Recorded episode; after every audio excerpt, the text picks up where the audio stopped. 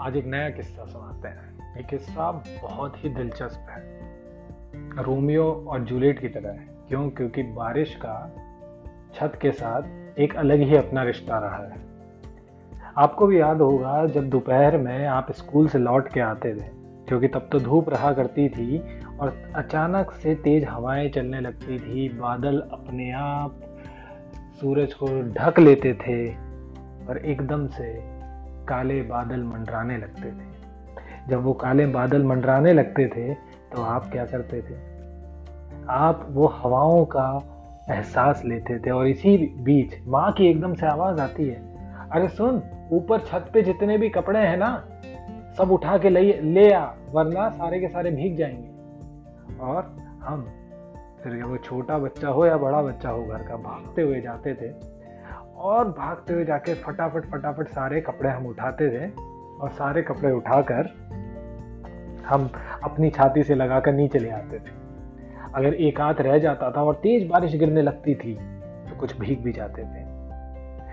लेकिन जब बारिश गिरती थी तो एक अलग सी महक आती थी। वो सुकून, उस खुशबू का जब बारिश का पानी मिट्टी से टकराता था, वो एक अलग ही एहसास होता है। वो जो महसूस करते थे हम, वो खुशबू, वो मिट्टी की। और फिर हम छत पे चले जाते थे। सारे बच्चे छत पे चले जाते थे क्योंकि उन्हें बारिश में नहाना था।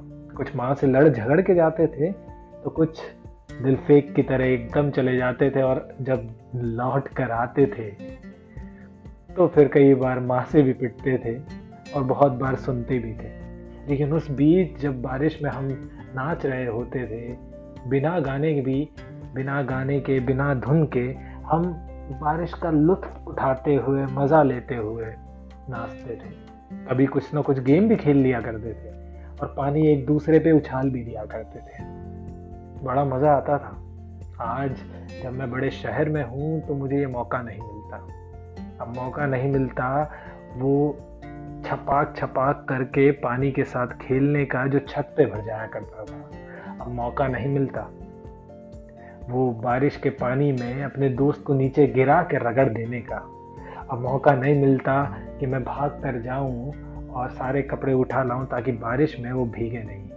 सुना है ज़माने में अब वॉशिंग मशीन का ज़माना आ गया है। खैर, तब तक अगले किस्से के साथ आएँगे। तब तक के लिए शुक्रिया। घर पे रहें और ज़रूरत पड़े तो ही घर से बाहर निकलें। शुक्रिया। और अच्छा लगे तो क्या बोलते हैं? फॉलो करते रहें और फॉरवर्ड करें। जिस जिस दोस्त की तुम्हें याद आई है, ज़रूर। बाय